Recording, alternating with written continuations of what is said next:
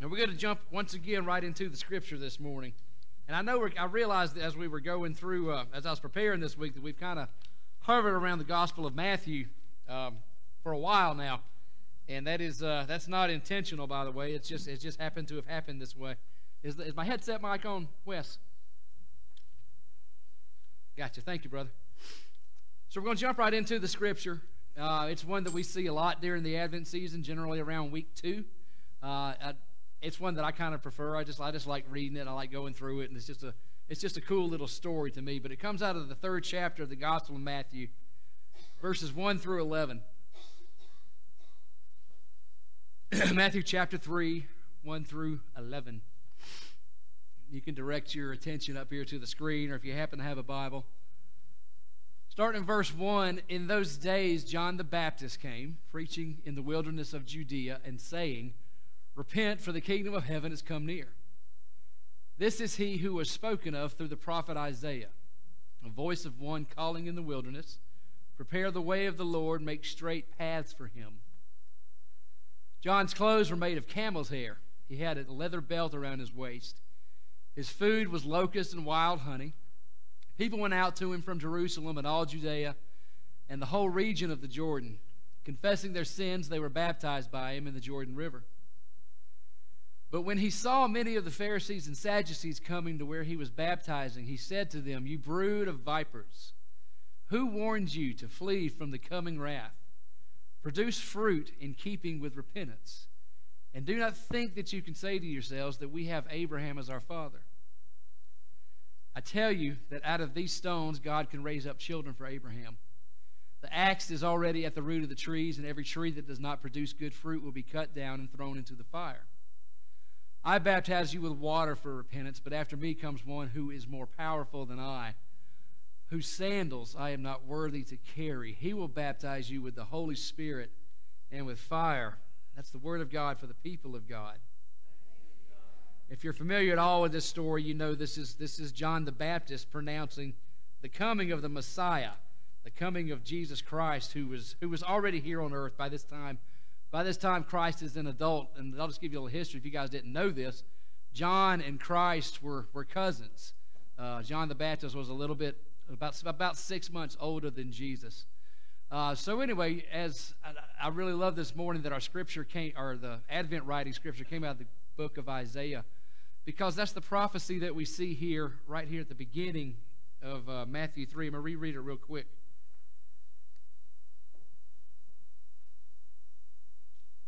In uh, verse 3, John says, This is he who was spoken of through the prophet Isaiah. And this is the prophecy that the Gilliam family read this morning, once again from the Old Testament. A voice of one calling in the wilderness, prepare the way for the Lord, make straight paths for him. That was the prophecy of the coming of John the Baptist, who was saying, Prepare the way for Christ, prepare the way for the Messiah. So Jesus is about to get baptized, but we're not going to get to that point today. This is just again John the Baptist announcing that he was he was coming. Somebody greater than him. Somebody whose shoes he was not even worthy to uh, to untie or to tie rather. John Baptist is a very interesting biblical character to me. He's a little bit to say he's a little bit crazy would be kind of an understatement. John the Baptist kind of comes off as a lot crazy. You know, here's a guy who's who's wearing a leather belt. He's the guy who's eating locusts and wild honey for his for his food. This is a guy who does not mince words, by the way, as we can see in his dialogue with the Pharisees and the Sadducees today. He doesn't hold back. He says what needs to be said, and he says it pretty bluntly. I like that about John. John is very matter of fact. John was also the first prophet in 400 years. Y'all may remember I talked about this last week that God was silent. You know, we talked about the darkness of Advent, the darkness that, that preceded the birth of Jesus even the darkness that we're going through now, despite the fact that Christ has come and, and is already building his kingdom on earth. They too were going through a period of darkness. And again, we touched on that last week 400 years of silence, 400 years of absolute silence from God. There were no prophets, there was nobody prophesying, there was nothing. God was eerily, eerily quiet. Then enters John the Baptist. He's the first prophet that we see after that 400 year time span, he breaks through the darkness just a little bit. to announce the coming of Christ, to announce the coming of the Messiah, the one who was about to be baptized, the one who was about to start preaching and teaching and healing, and also himself preaching the gospel of repentance for salvation. John the Baptist was the first sign of hope in four centuries. He came preaching, Prepare the way for the Lord. Prepare the way for the Lord. Repentance was his next thing, the next thing that he said. He preached a baptism of repentance for the forgiveness of sins.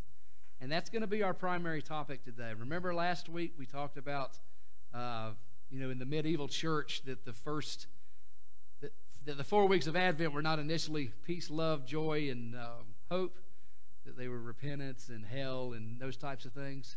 I'm bringing you guys slowly into the celebration.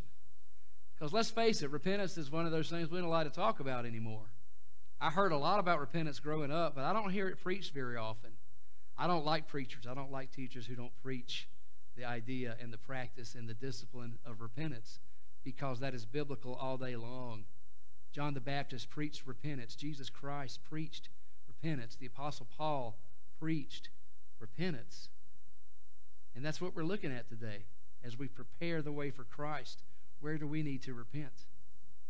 Where do we fall in to this idea of repentance as the church right now? As we anticipate the birth, as we anticipate the coming of Jesus Christ.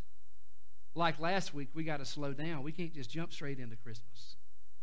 It's time to evaluate ourselves a little bit. It's time to think deeply. It's time to search our hearts. It's time to search our souls. It's time to search our behavior, our thoughts, our words, and our actions. Where are we failing? Jesus Christ? Where are we failing to live, to think, and to be the gospel in the community of Valdosta, Georgia, the community surrounding Bemiss United Methodist Church? It's a primary practice in the Christian life, folks. And I've talked a good bit about confession, but I don't think I've talked about repentance a whole lot, not in, not in real depth anyway. But this is such an absolutely necessary aspect of the Christian life. We cannot avoid it even all the way back to the Old Testament in Lamentations 3:40 reads, "Let us examine our ways and let us test them and let us return to the Lord." That's all about self-evaluation. It's all about repentance, turning back to the Lord. Maybe John's words seem harsh to us. Maybe John's words seem harsh to us. I said in the beginning, they're certainly straightforward, and John doesn't mince words in this gospel narrative today. But see, here's the problem a lot of times is we come to view repentance as being an ugly word. I don't think it was ever I don't think it was ever meant to be an ugly word. But that's how we've come to view it a lot of times, and a lot of times that's the fault of the church. A lot of times that's the fault of, of, of preachers and teachers and evangelists who might be just a little bit gung ho, a little too gung ho about trying to get people down to the altar for the sake of numbers. Repentance is not an ugly word. Repentance is a beautiful, beautiful word. Unfortunately, over the years, over the decades, over the centuries, we've, we've had this problem in the church where it's kind of come with this, this, uh, this stigma of being nasty, for lack of a better word. I used to not like the word repentance. There was a time not too many years ago where I, I detested that word. I hated it because that was the atmosphere that I was raised in. That little term really has the ability to elicit all kind of negative responses from a lot of us particularly negative responses from people who are not inside the church. Once again, primarily due, in my opinion, and I'll tell you when it's my opinion, primarily due, I think, because of the harshness by which it has been preached. Whether it has been intentional or not, the message we have often received on the subject of repentance is that of a very, very angry God. A very, very angry God who doesn't like us a whole lot and he's just itching to send us to hell. That's not the God of the Bible, folks. That's not the God of Christianity. God has no desire to send us to hell. He gives us that choice. Nonetheless, a lot of people have been hurt and a lot of people have been repelled by Christianity because of the way that the doctrine or the theology or the idea of repentance has been preached. But after coming to a better understanding of it, a true understanding of it, I have come to realize and I've come to regard the idea of repentance as one of the most beautiful, life affirming aspects, disciplines, practices within the Christian identity that there is. And I truly mean that repentance is not a finger in your face. And I may have said that to you before. It's not somebody pointing a finger, it's not self righteous indignation. Okay? Repentance simply means this it simply means to change our minds. It simply means to change our minds and our hearts. It simply means that we are conforming or we are submitting our minds and or our hearts instead of towards our will, towards the will of God. It's about reorientation. Okay? We've talked about selfishness. We've talked about sinfulness. We've talked about self um, self will, those types of things. We reorient ourselves away from those things and we orient ourselves towards, we submit our lives, our minds, our hearts towards the will of God. We change. That's all repentance is. It's not me pointing at you. It's not me telling you me telling you how sorry you are, what a horrible person you are. I'm sure you got enough in your life where you beat yourself up enough on, over some of this stuff. This is stuff you have to decide on your own a lot of times. It's simply about changing our minds, changing our hearts, reorienting ourselves away from me towards the will of God, which is what, church, as we as I have preached from day one, loving God with all of our heart, soul, mind, and strength, and loving others as ourselves. One of the pastors or theologians that I read while I was preparing for this sermon kind of summed up the idea of repentance like this, and I think it's just a beautiful summation. He says, People dislike the call to repentance because they don't understand what repentance means. That's exactly what I just said. Repentance does not mean self torment, it does not mean being judged by others. It means turning away from the corruption and the idolatry of fallen humankind and letting our hearts be moved by the atmosphere of the kingdom of God. How cool is that? What a cool, cool statement that is. I'm going to repeat that because I, I, and I hope this sinks into you like it did me when I, re, when I read it. Repentance is not self torment, it doesn't mean being judged by others. It means turning away from the corruption, from the idolatry of fallen humankind, and allowing our hearts to be moved by the atmosphere of the kingdom of God. Anyone who has gone through true repentance knows that it makes the heart melt like wax. Has anybody else in this room experienced that? Come on, y'all, y'all, y'all raise some hands. Tell me. This is your brothers and sisters. We can be honest with each other. Repentance is a beautiful thing. It's a beautiful thing when it happens to us. And it does make your heart melt like wax. When I'm in line with God's will, my heart is on fire and my heart is at rest. My heart and my mind are at peace. Peace. You want to know what repentance brings in your life for one thing? It's the subject of the second week of Advent peace. Peace. What did we talk about last week? We talked about staying awake, staying alert, keeping watch, engaging constantly in self evaluation, true, honest repentance. And there's a second part of this particular portion of Scripture that I want to bring home to you as well. Along with the idea of repentance in and of itself. And you find this in verses 7 through 9. And I hope that we take this to heart. Remind, let me remind you now, when I preach stuff to you guys, I'm preaching to myself all day long. I'm sure y'all have had pastors over the years who have told you that. I don't everybody ever want anybody to think that I'm trying to preach self-righteously. This is always stuff that I've got to remind myself of, keeping a check on me as well. So don't ever think I'm trying to do that by any stretch of the imagination. But verses 7 through 9 is a message to us just as much as it was a message to this audience 2,000 years ago, and it's a powerful one. I'm going to reread it real quick. when he saw many of the Pharisees and the Sadducees coming to where he was baptizing, he said to them, You brood of vipers, who warned you to flee from the coming wrath? Produce fruit in keeping with repentance, and do not think that you can say to yourselves, We have Abraham as our father.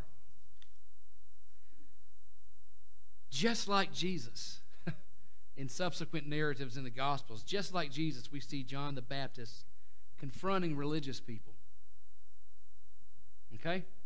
Understand this, and I'm, I'm going to try to give you, because I know not, not, not, not everybody knows some of this stuff. The Pharisees and the Sadducees, when you read about these folks, particularly in the Gospels, these were heavily religious people. These were not non religious people. These were very, very religious people.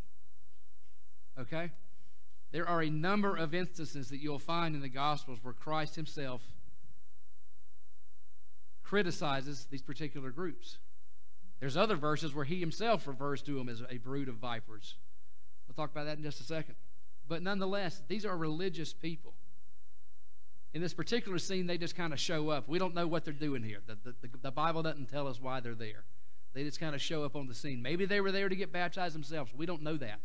Maybe they were there, and this would have been more in line with the way that they operated. Maybe they were there just to observe, to observe and criticize and critique, because we find them doing that oftentimes with Christ in the Gospels as well. We don't know why they're there. But nonetheless, as soon as they show up, John the Baptist gets ornery.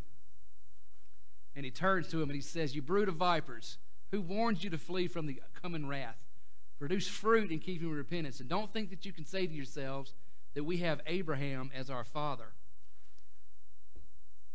So, yeah, Christ also uses this expression, brood of vipers, a couple, a few times in the Gospels as well. It's another one of those things we don't really know what it means. There's a, there's a lot of suggestions out there. Sometimes some people believe that it, he's referring to uh, uh, the serpent from Genesis. It's kind of a comparison to them being the serpent in Genesis. Sometimes it, uh, it some people believe it could have been a uh, basically an expression to identify people who were who were full of hate, um, that, that type of thing. So we, but we really don't know. Maybe it was both of them. Nonetheless, it's not good. It wasn't a positive affirmation. Okay? And I think we can all gather that simply from the context of, of the conversation that's going on here. It wasn't good. But I get back to what I said a second ago. These were still religious people. These were the Pharisees and the Sadducees were expressions of Judaism. Okay? Always remember this too. Jesus Christ was a Jew. Okay? But anyway, the Pharisees and the Sadducees were different expressions of Judaism. Just like we have Christianity today, just like we have Baptists and we have Methodists, for example. Okay, they're just different expressions of, of uh, or were different expressions of, of, of, of Jewish religious life. So if you want to kind of look at it like that, they were, they were, they were different denominations. But they, were, they, they, they practiced and they believed certain things different from one another, just as we practice and believe some different things, you know, among, between the Baptists, between the Pentecostals, et cetera, et cetera. Basically, though, here's, the, here's what the Pharisees were. The Pharisees kind of separated themselves from non Jewish people. They wouldn't have anything to do with non Jewish people whatsoever. If you were not Jewish, the Pharisees would not touch you, they would not speak to you at all. They were very, very dedicated to following the Old Testament laws, and they were very, very dedicated to following the oral, the spoken traditions that had been handed down to them over the centuries. Unfortunately, they also considered these oral traditions to be equal to the laws that God had given them. They believed that their man made rules were just as important as God's rules. Their piety, their piety, their false, self righteous piety, is normally what Christ would condemn them for or criticize them for in the narratives in the Gospels. Their piety or their false piety. Because it was often hypocritical. Pharisees were often more concerned, and here's what I'm trying to get at they were often more concerned about giving the appearance of being religious than they were actually about being religious in their hearts, in their devotion to God and their devotion to people. It's very important that we, that we remember that. They were more concerned about how they looked than how they actually believed, felt, operated. The Sadducees believed in the law of Moses. They believed in all the purity laws and all that stuff. They did not believe that the Old Testament was the Word of God. The thing about the Pharisees is that they were very, very willing, they were more than willing to compromise their values with the Roman Empire. And they were very willing to compromise their values with other organizations to maintain their status and to maintain their influential positions within society. I'm going to ask you folks now does that sound familiar to anybody? Does any of this sound familiar? Of course, it sounds familiar. Because 2,000 years later, we observe and we do the same things. Continue to see false piety. We continue to see people wearing religion on their sleeves, pretending to be something that they're not. We continue to see people occupying church pews who have no real dedication or commitment to Christ. And we certainly see people and religious groups cuddling up to political groups and other organizations for the purpose of status and power and notoriety.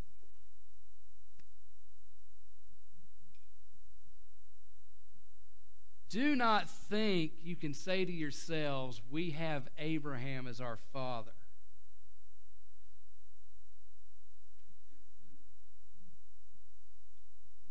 Being religious does not give us a free pass. Just because you were born into a church doesn't mean you get a free pass. Just because you show up every now and then on a Sunday morning or on Christmas or on Easter doesn't mean you get a free pass. Just because you were born into this religion doesn't mean that you get a free pass. Do you bear the fruits of a person, of someone who is repentant? That's what he's asking produce fruit in keeping with repentance. And don't think that just because you were born into this religion that you get a free pass with God. You don't. You don't. Again, folks, these were religious people. These were religious people outwardly. Very devout outwardly. Very much given the appearance of being in line with God. They were not. They were not. They were sellouts to a great degree. They were sellouts. They had false piety, and they would sell out to anybody for just a little bit of power. I'm going to tell you again, I don't like people who don't, in churches that don't preach repentance, folks, because it's not of what the gospel is. I love grace. I love the idea of grace. Y'all know that I talk about love and grace and mercy a lot. But I also talk about repentance because let me make no, make no mistake about this. There is no salvation without repentance, folks. Somebody give me an amen on this. Help me out with this. There is no salvation without repentance. That is not the gospel. That is not the gospel. Jesus never taught that. Paul never taught that. There is no growth. There is no Christian growth, spiritual growth, without the practice of repentance. Certainly, there's no justification without repentance. And you see this in churches all the time, folks. It's all about love and it's all about grace and it's all about mercy. I believe in all that all day long.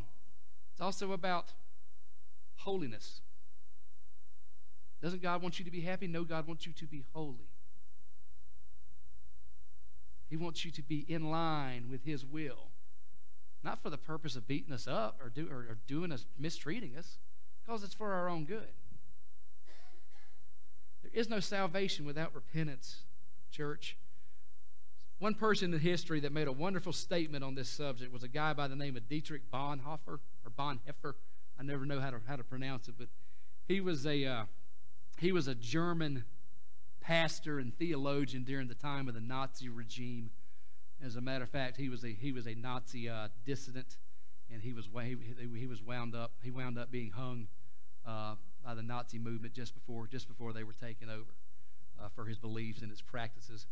But one of the things that he, he wrote about grace a lot, and he wrote about the practice of discipleship a lot. And some of the things that I hear preached in, in churches and some of the things that I hear people believe, he identified even back then. Okay? And what he called it was he called that cheap grace. He called that cheap grace. And here's something he wrote about. it. He said, Cheap grace is the preaching of forgiveness without requiring repentance. Treat grace is the preaching of forgiveness without requiring repentance. It is baptism without church discipline. When's the last time we exercised any church discipline with our brothers and sisters? They'd leave in a heartbeat. Cheap grace is communion without confession. Cheap grace is absolution without personal confession. Cheap grace is grace without discipleship, grace without the cross, grace without Jesus Christ living and incarnate Somebody, amen me. Thank you. True grace is costly because it calls us to follow. And it is grace because it calls us to follow Jesus Christ. It is costly because it cost a man his life. And it is grace because it gives a man the only true life. It is costly because it condemns sin. And it is grace because it justifies the sinner. Above all, it is costly because it cost God the life of his son. Grace is not cheap. It may be free to us, but it's not cheap. And I'm going to repeat what I said again salvation does not come without repentance, spiritual growth does not come without repentance. Repentance belongs to us, church. And that's why I wanted to point all that stuff out at the end. He ain't talking to unreligious people here. He's talking to people who thought that they were religious. He's talking to people who believed that they were in line with God, that they were God's representatives on earth. He wasn't talking to non religious people. He wasn't condemning non religious people. He was condemning the religious people repentant hearts. Repentance is ours, church. Repentance is ours to embrace. Ours. I told y'all a number of months ago, uh, we have a bad habit in the church of pointing fingers and telling non believers that they need to confess their sins and they need to repent. Where is our part in all this? Are we doing this? Are we evaluating ourselves? Are we repenting of our sins? You're going to find Jesus condemning and critiquing religious people a whole lot more in the Gospels than you're going to find him critiquing non religious people. We get self righteous and we get complacent. We think, for a modern term, that our stuff doesn't stink anymore. It does. Repentance is ours to embrace. I'm sorry if this is not a positive Christmas time message, but it is an Advent message. Just as darkness last week wasn't a comfortable message, repentance this week is not a comfortable message. But there's beauty on the other side of it, church, and that's what I want you to know. There's beauty, and there's growth, and there is light, and there is rebirth on the other side of repentance. And it's ours. It's ours to take, but we have to be willing to submit. I'm going to finish up with this short quote that I read um, again in preparation for this sermon. The author writes Many of us want salvation without repentance. Said that multiple times. Many of us want salvation without repentance. I believe this is what many in our congregations wish for as well. We want God to remake, this is important, we want God to remake our land into something moral and upright again, but we don't want to repent of our own complicity in its decline. I need some voices out there on that one. Give me some voices that. I'm going to repeat it again. We want God to remake our land into something moral and upright again, but we do not want to repent of our own complicity in its decline. What a powerful statement. What a powerful, powerful, and true statement. Can I get somebody to go grab the children and Vanita and Sandy, please? One of the reasons that we use purple um, as a liturgical color during Advent and also Lent. Uh, for one thing, purple represents royalty. It's a color for royalty, and of course, it's a color for uh, the kingship of Christ. but purple also is symbolic of repentance as well. We preach and we focus a lot more during the, during the uh, season of Lent on this idea than we do in the season of Advent, but they're definitely both very applicable for both these seasons. Communion is a wonderful time to focus on that. Communion is a wonderful time not only to focus on what Christ has done for us, but also to evaluate ourselves. I hope somebody's heart is stirring. I ain't trying to beat nobody up by any stretch of the imagination, but I hope that God has used this message to somehow stir somebody's hearts. And as we're going through communion, maybe we just need to draw our hearts towards where we are failing God, where we are failing ourselves where we are failing one another, where we are failing the kingdom of God. Where is my sin in all this? Where's my complicity in all of this bad stuff that's going on around us? Maybe we should think about that as we remember what Christ has done for us through the atonement. Maybe we need to pray at the altar as we receive communion. I saw some folks do that last month. I thought that was a beautiful, beautiful thing. They got down, they prayed here at the altar as they after they received communion. Maybe we just need to do that.